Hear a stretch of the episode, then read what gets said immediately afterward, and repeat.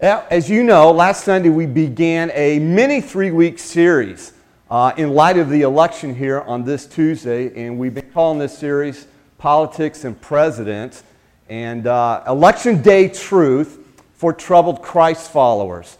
And the whole goal of this three week series here is to see what God's Word has to say, to let God's Word kind of uh, impact our perspective, shape our thinking, and even guide our thinking when it comes to politics and presidents.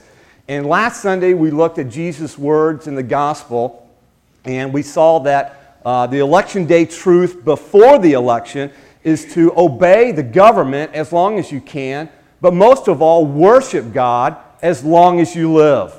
Well, this morning we want to continue that line of thought in, with the election day truth uh, on the election day itself. And to do that, we're going to be looking at a story in Daniel chapter 4. So if you have your Bibles with you, if you don't have a Bible, you can uh, use one of the Pew Bibles. It's the black Bible right there in front of you on the back side of the pew.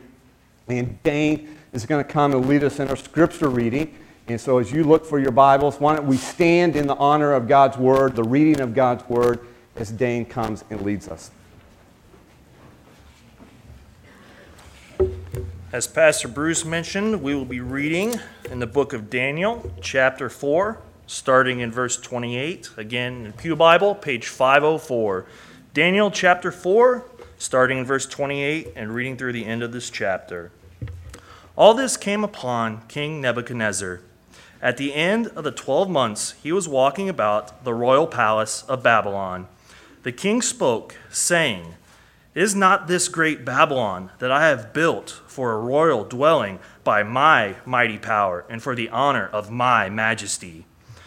While the word was still in the king's mouth, a voice fell from heaven King Nebuchadnezzar, to you it is spoken, the kingdom has departed from you and they shall drive you from men, and your dwelling shall be with the beasts of the field. They shall make you eat grass like oxen, and seven times shall pass over you until you know that the Most High rules in the kingdom of men and gives it to whomever he chooses. That very hour the word was fulfilled concerning Nebuchadnezzar. He was driven from men and ate grass like oxen. His body was wet with the dew of heaven till his hair had grown like eagle's feathers and his nails like bird's claws. And at the end of the time, I, Nebuchadnezzar, lifted my eyes to heaven, and my understanding returned to me. And I blessed the Most High, and praised and honored him who lives forever. For his dominion is an everlasting dominion, and his kingdom is from generation to generation. All the inhabitants of the earth are reputed as nothing. He does according to his will in the army of heaven and among the inhabitants of the earth. No one can restrain his hand or say to him, What have you done? At the same time, my reason returned to me, and for the glory of my kingdom, my honor and splendor returned to me. My counselors and nobles restored it to me. I was restored to my kingdom, and excellent majesty was added to me. Now I, Nebuchadnezzar, praise and extol and honor the King of heaven, all whose works are truth and his ways justice, and those who walk in pride he is able to put down. Let's pray. Father, Lord, we just come to you this morning, just, just humbly come before you and approach your throne, Father. Father, as men rise and fall, come the power, Lord, we know through your word that your kingdom lasts forever. And we praise you for this, Lord. Father, as we just uh, draw near to this election season, Lord, I pray that you just be with each of us. Lord, I pray that you just be with our country, Father, and be with our candidates, Lord. Father, may they turn from their sins, Father, and trust in you as Lord and Savior. Lord, open our hearts, soften our hearts to Pastor Bruce's message. Lord, I pray that you use him in a powerful way this morning. In your name I pray. Amen. Thank you, Dane, for leading us in our scripture reading there of Daniel chapter 4. Well, as most of you know, Tuesday is election day, and there is a nervous angst about the results among a lot of people. Perhaps you are one of those. What if so and so wins when the confetti is swept away and The election is finally over. What will we see? And perhaps those questions have crossed your mind. Well, I have a prediction. I know exactly what we'll see on election day. Are you ready? You're like, wow, he's bold. We will see another day of God's perfect sovereignty at work. Trusting God's sovereignty over nations, it actually opens the door for peace on election day. And actually, every day. When we realize that God influences the hearts of kings and rulers, senators and presidents, then we can choose to pray for them rather than fret about them. We can choose to uh, lift our hearts up in trust rather than wring our hands in worry. And one of the best places in the Bible to see this particular election day truth is none other than what we saw here in Daniel chapter 4. Daniel 4 is, is an amazing story, it's, it's a peculiar story. It's a story about a king who actually went crazy with a lesson for presidents, just as valid today as it was 25 centuries ago, but it is also a story about every one of us here this morning. What happened to King Nebuchadnezzar actually happens to all of us sooner or later, and for many of us, it may happen more than once. Therefore, we should pay careful attention to this ancient story because one way or another we must learn this lesson or we will perish. But if we learn this lesson that King Nebuchadnezzar learned, then we are in for some of the greatest joys in all the universe. So, what I would like to do is this. I would like for us to, first of all, look at this story about the king who went crazy, and then take some time to look at its relevance for the next president of the United States. So here's the lesson. Let me just give it to you up front, and then we'll talk about it. We'll unpack it. We'll unfold this lesson. But here's the lesson of the king who went crazy. Here's what it, we learn is right here that the pathway of the pride of self to the praise of God must travel through the valley of humiliation. And that's the pathway that every person must travel if he or she wants to get to heaven and actually experience eternal life. Ever since Adam's first sin, we all have been born with this disposition within our hearts. Do you remember what the essence of that first sin was in the Garden of Eden? It was the abandonment of childlike dependence on God in favor of godlike dependence on self. This is bad news. This is very bad news. For our God hates sin, hates pride in particular. We learn in Isaiah chapter 20, Isaiah 2, verse 11, where God said, The haughty looks of a man shall be brought low, and the lofty pride of men shall be humbled, and the Lord alone will be exalted in that day. God hates pride. But the good news is the good news is God also loves proud sinners. Aren't you thankful for that? And that's why he sent his son Jesus Christ into the world to save all of us from the power and penalty of our sin, of our pride, if you will. And so Jesus now comes on the scene here in Matthew chapter 18, verse 4, and he says, Truly I say to you, unless you turn and become like children, you will never enter the kingdom of heaven. Whoever humbles himself like this child is the greatest in the kingdom of heaven. And so Jesus came into the world to convert people from a, a godlike dependence on themselves to a childlike dependence on God and God alone. And then Jesus died to actually pay the penalty for our pride and then to show us the way of humility, how to live out this life that He calls us to.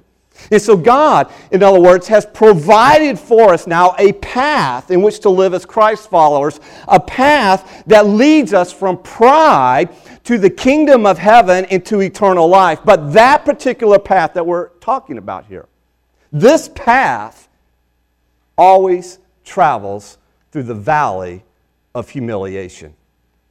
That's what the Bible is all about. That's what this story in Daniel 4 is all about.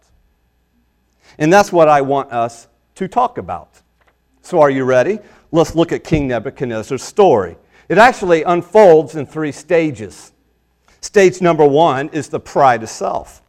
Stage one begins when King Nebuchadnezzar is at the height of his power. He's at the height of his glory. Nebuchadnezzar is king of a great empire and he knows it. So, what did the king see when he gazed over the city of Babylon? Well, he looked with pride at his hanging gardens, which was a beautiful artificial mountain that he actually had built for his wife inside the city of Babylon. It was one of the seven wonders of the ancient world. Nebuchadnezzar also had three massive palaces in the city. In fact, his main palace was 350 yards long and 200 yards wide. That's 630,000 square feet of palace. Now, I don't know about you, I can't relate to that. I really can't come comprehend that when I look at the size of my house to the size of that. And so here's to give you context to help you understand that. The largest square foot house in America, anybody know what it is? It is the Biltmore House. And it measures 179,000 square feet. And yet, the palace, one of the main palaces, the biggest palace of King Nebuchadnezzar, is over three times as big as the Biltmore House, to help give you context. In the city of Babylon, well, it was an architectural marvel. Records indicate that 2 million people actually lived here, making it one of the largest cities in the world at that time. And so the city was also, it was protected by a double-walled system, 85 feet high, and wide enough at the top that the chariots could actually race around the perimeter of the city. Just imagine if we had a NASCAR race around the top of the city. Michael, you would like that. Truly, King Nebuchadnezzar had every reason to feel secure, to feel safe, and to feel satisfied. No wonder his heart begins to, to swell with pride.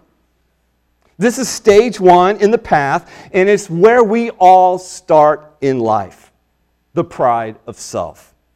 Look what the king says in Daniel 4, verse 30. Is not this great Babylon that I have built for a royal dwelling by my mighty power and for the honor of my majesty? So, what can we learn from these words about the nature of pride? Well, we can see at least two parts to pride. One is found in the word by, and the other in the word for. And so, when the king says, by my mighty power, he actually means that I love to think of myself as the cause and the controller and even the source of all my greatness. I'm the one who initiates it. I am the source of it. I cause it. And when I see what I have built, I love to savor the fact that my intelligence, my initiative, and my power were the cause of this greatness. It came from me and through me. That's what he's saying. And so pride gets its pleasure, in other words, from being independent and being self sufficient. And then King Nebuchadnezzar adds, For the glory of my majesty. In other words, he's saying, I have built this great Babylon by my power and for my glory. Pride loves to think of itself as the source of great achievement and the recipient of great praise. So, what is pride? Well, here's a working definition. Here's the essence of pride. In fact, this definition, let me give credit where credit is due, comes from pastor and author John Piper. And it is pride is the enjoyment of self sufficiency rather than God's sufficiency, and self exaltation rather than God exaltation. It's the enjoyment of that. Pride occurs when you start thinking that every good thing in your life is the result of who you are and what you have done. It removes God from that equation. Now, don't make this mistake of saying to yourself, even right now, Well, pride is certainly not my problem because I don't feel self sufficient and nobody is praising me for my looks or my abilities. Be careful there. Don't let Satan trick you. Pride is not just the achievement of self sufficiency or the achievement of self exaltation, but rather pride is the enjoyment of them, the delight in them, and the desire for them. You may see your life as a total failure. You may even feel crushed by defeat and still have pride as the driving force of your life. As author and pastor John Piper describes it this way one person may go to a party and brag and boast and draw attention to himself and his accomplishments. Another person may go to the same party and be so fearful and insecure that he or she hides in the corner and tries to avoid people. And both these people may be driven by pride. The strong person doesn't believe the grace of God is needed, and the weak person doesn't believe the grace of God is sufficient.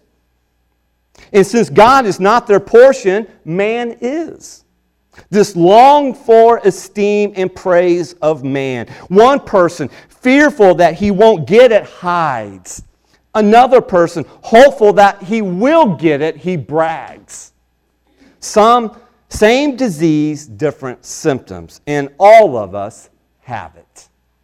So, the first stage of our journey as you can see from the example of King Nebuchadnezzar here, is pride. If we don't humble ourselves before God, then His grace, God's grace, will actually lead us, will actually guide us and direct us, almost as if He is moving us into, number two, the valley of humiliation. Now, it's a dangerous habit to stroll along the roof of your personal kingdom and start thinking about how great you are. Now, most of us here, we don't stroll along the roofs of our kingdoms. Rather, we may stroll along our back decks or we cruise along in our vehicles. Whatever the case may be, we can relate to this. Watch out. Proverbs 16 18 says, Pride goes before destruction, and a haughty spirit before a fall. And did you notice all the personal pronouns that King Nebuchadnezzar used in verse 30? I, my, they certainly take center stage. As one author writes, he gorged himself on his own importance. If anyone needed to put his ego on a diet, it was Nebuchadnezzar. And God showed up to serve him an extra helping of humble pie. And so while the words were still on the king's lips, Nebuchadnezzar actually heard a voice from heaven. Look what God tells the king in verses 31 through 33. Look at it again. God is speaking and says to him, King Nebuchadnezzar, to you it is spoken. The kingdom has departed from you, and they shall drive you from men, and your dwelling shall be with the beast of the field. They shall make you eat grass like oxen. Seven times you shall rule over you until you know that the Most High rules in the kingdom of men and gives it to whomever he chooses. That very hour, the word was fulfilled concerning Nebuchadnezzar. And he was driven from men, and he ate grass like oxen. His body was wet with the dew of heaven, till his hair had grown like eagle's feathers, and his nails like bird's claws. Can you imagine the scene? Can you imagine the picture? Can you imagine living like this? One moment, Nebuchadnezzar is surveying his royal kingdom, and the next, he is raving mad. He's ripping off his clothes and he's galloping on all fours down the streets of Babylon. One moment, he's eating at the king's table, and the next, he's eating grass in the fields like an ox. It's hard to imagine a more severe form of humiliation from God than this. There would be no way to keep this hidden, to cover this up. There would be no way to keep the king's insanity hidden from the public for seven years. Sooner or later, it would leak out. Though Nebuchadnezzar was still the king, he could not reign, he could not speak, he could not appear in public. He acted like a beast in the field, living and eating with other animals. And over time, his hair became matted and coarse and looked like eagle's feathers. His fingernails and toenails were never cut and became like bird's claws. It's a long way down from being the king of Babylon to being a beast in the field. So, why? Why, why would God make Nebuchadnezzar act like a beast for seven years? Well, here's the reason for the valley of humiliation. Notice this God leads us to the valley of humiliation so that we can feel the bestiality of pride and taste the bitter grass of its field. You see, pride is really a form of spiritual insanity. Pride is, is claiming credit for ourselves that belongs to God alone. And so when we try to become like God, we become instead like an animal. Pride puts us in a class with the beast of the field. That's the point of Nebuchadnezzar's insanity. We all have this, quote, beast of pride living within us. Nebuchadnezzar represents a life out of control. He can't even follow the basic rules of personal hygiene and diet. Has that happened to you before? Not necessarily like Nebuchadnezzar here, but do you ever look in the mirror and wonder what's happened to me? My life is out of control. Well, stage two is this painful discovery of this particular truth here, of why your life is out of control.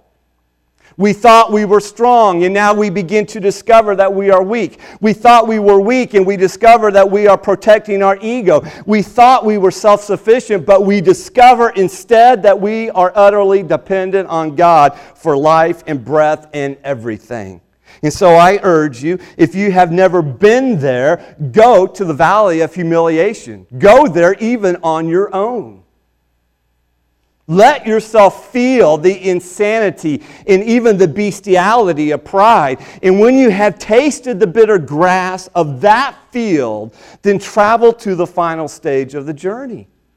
You say, what stage is that? It's stage three. It's the praise of God. The praise of God. You see, the pathway of life leads from the pride of self through the valley of humiliation to the praise of God. We learn here in this story, Daniel 4, that seven years later, the king's life took another dramatic turn. Look what King Nebuchadnezzar writes now in verse 34. He says, And at the end of the time, I, Nebuchadnezzar, lifted my eyes to heaven, and my understanding returned to me. And I blessed the Most High and praised and honored him who lives forever. What is the opposite of pride? Nebuchadnezzar teaches us here in these verses that the opposite of pride in man's strength is praise for God's sovereignty.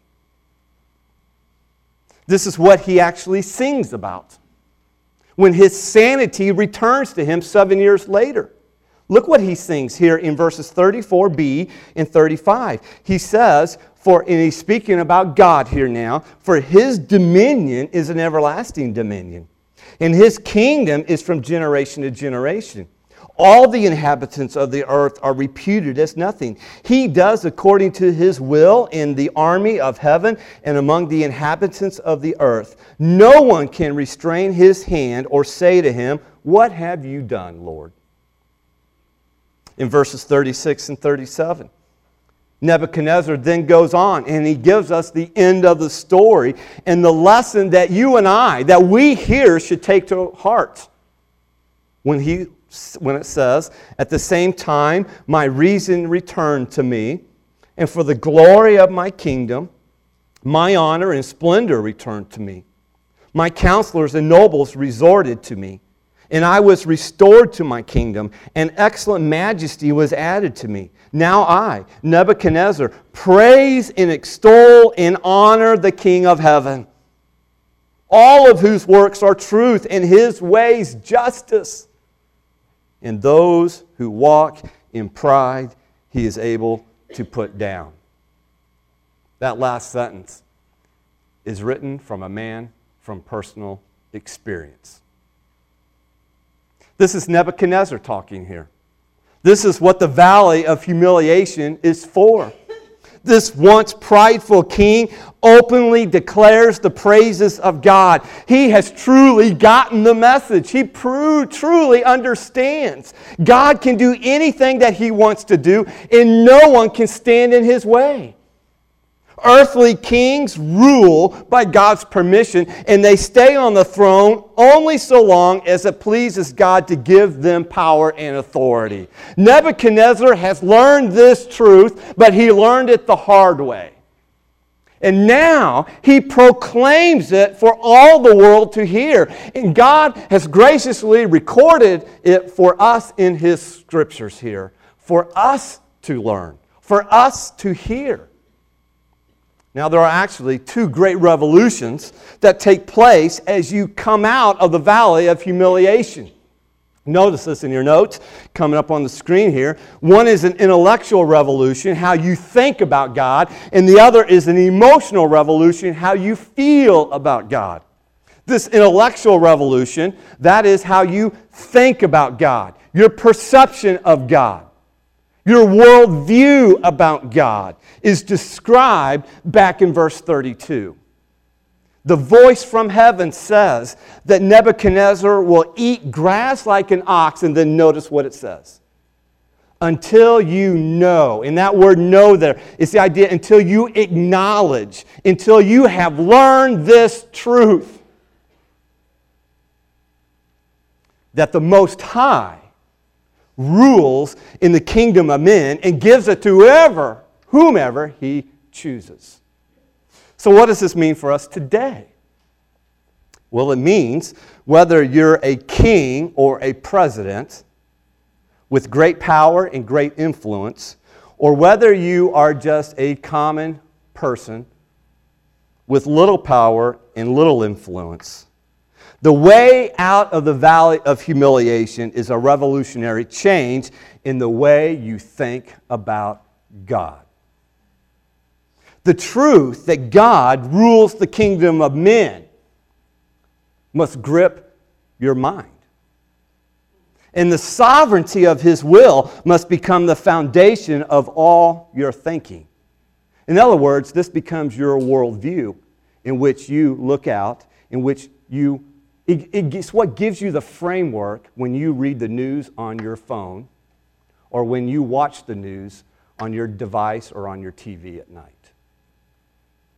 It's what gives you the perspective in the framework when you have conversations about what's going on in our country and world with your coworkers and neighbors and family members. This is what frames your thinking The other revolution that takes place as you come up out of the valley of humiliation is an emotional revolution, how you feel about God. You see, Nebuchadnezzar was persuaded in his head, something he knew, something he learned, that the saying that he said prior, by my power and for my glory, is the saying of a beast in the field. That is the saying of a prideful person. The true saying that he now learns, that he now comes to and knows, is by God's power and for God's glory. But Nebuchadnezzar didn't just learn this in his head, he felt it in his heart. That's the point of verse 34 when he says, I blessed the Most High and praised and honored him who lives forever. And then he breaks out in song, praising the sovereignty of God. And so what he learns in his head now grips his heart, and it's both and, not either or. And I hope Nebuchadnezzar's story is the story of your journey here this morning. Because it's the only journey that leads to heaven and to eternal life. The king who went crazy actually teaches us that the pathway of the pride of self to the praise of God must travel through the valley of humiliation. And so, wherever you may be on that road, on that path, let me encourage you to take another step toward God and away from pride. Now, perhaps you're sitting there and you're wondering to yourself, what does all this have to do with politics and presidents? Well, the answer is everything. Everything. So, how? How does a king who went crazy apply to the election on Tuesday? Well, let me close with an application to the presidential election. And I close with one simple and awesome truth God will sovereignly choose the next president of the United States.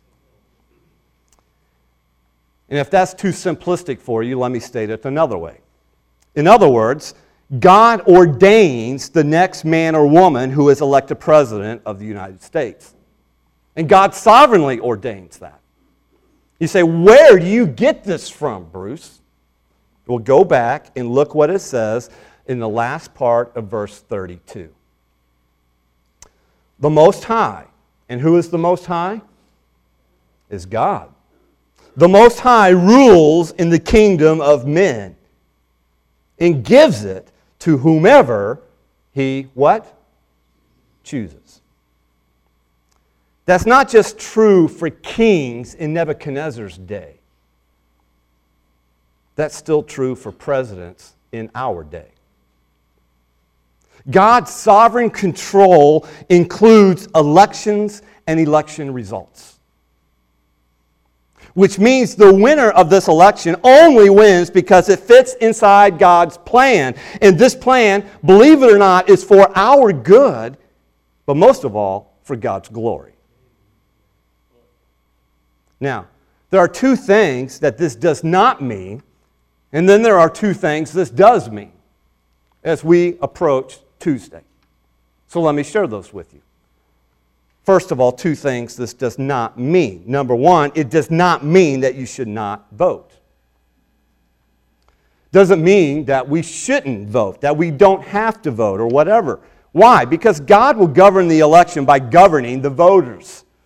Verse 35 reminds us that God does according to his will in the host of heaven and among the inhabitants of the earth, which includes the inhabitants of the United States of America. As American citizens, we have the privilege to vote. It's a privilege to vote. And when we vote, we, we take part in a process where we get to determine, according to God's sovereign will, who will lead our nation, who will make our laws, and who will protect our freedoms. As Samuel Adams once said, let each citizen remember at the moment he is offering his vote that he is executing one of the most solemn trusts in human society for which he is accountable to God and his country. And so, as Christ followers, I would encourage you to consider the idea that we don't just vote as citizens of America, but we also vote as citizens of heaven. This means let your faith in God, let your, your, your trust in the gospel of Jesus Christ impact your vote on Tuesday. A recent study by the Pew Forum on Religion and Public Life shows that nearly two thirds of Americans say their faith has little to do with their voting decisions. But I would suggest that Jesus expects us to let our faith influence every part of our decision making in life, all of our life. And a little slice of that includes our democratic process of voting, if we so choose to take part in that. So, first of all, it does not mean, God's sovereignty over all this does not mean that we should not vote. Number two, it does not mean that God will approve all the policies of the man, and I should say woman, who wins. Why? Because God's sovereign rule over sinful men is not, listen to me, is not an endorsement of their actions and deeds, either prior to becoming the presidency, or during the presidency, or after the presidency. So, two things this does not mean that you shouldn't vote, and that God will approve of all the policies of who wins. God will choose the next president on Tuesday, and there are two things this does mean. Number one, it means that the presidential winner should not boast, but should be humbled under the mighty hand of God. In other words, the winner of Tuesday's election should not boast like King Nebuchadnezzar. I wish I had confidence to say that that will not happen. But we know otherwise.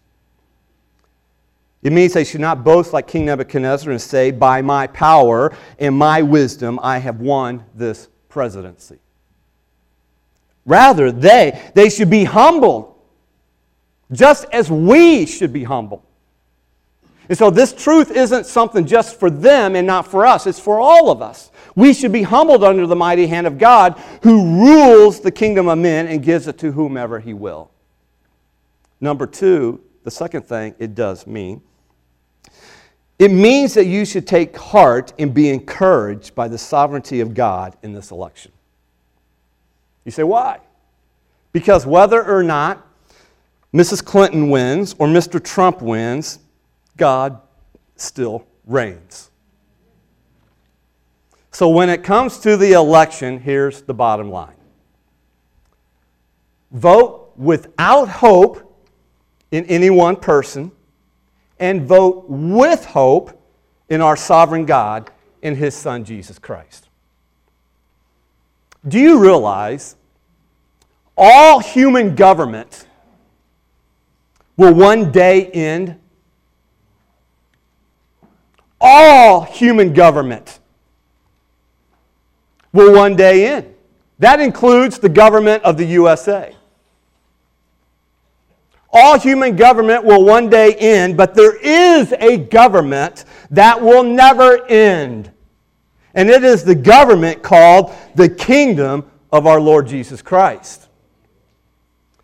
You go to Isaiah chapter 9, verses 6 and 7. It's a passage that we normally hear read at Christmas time. But I want you to think of it in terms of election day. Listen to it. For to us a child is born, to us a son is given, and the government shall be upon his shoulder. And his name shall be called Wonderful Counselor, Mighty God, Everlasting Father, Prince of Peace. And of the increase of his government and of peace there will be no end on the throne of David and over his kingdom to establish it and uphold it with justice and with righteousness from this time forth and forevermore. The zeal of the Lord of hosts will do this. And so, folks, leave here today. And as you go through the election polls on Tuesday, here is our hope as Christ followers. No matter who is president, God is sovereign and Jesus is king. As Danny Akin, president of the Southern Southwestern Baptist Theological Seminary, writes, governmental legislation will not stop the moral plunge of our nation and the world, but the gospel will. Our hope is not in Republicans or Democrats, Congress or Capitol Hill. Our hope is in Calvary's Hill in a crucified and risen Savior named King Jesus. Listen, the most important decision you can make is not who will you vote for on Tuesday.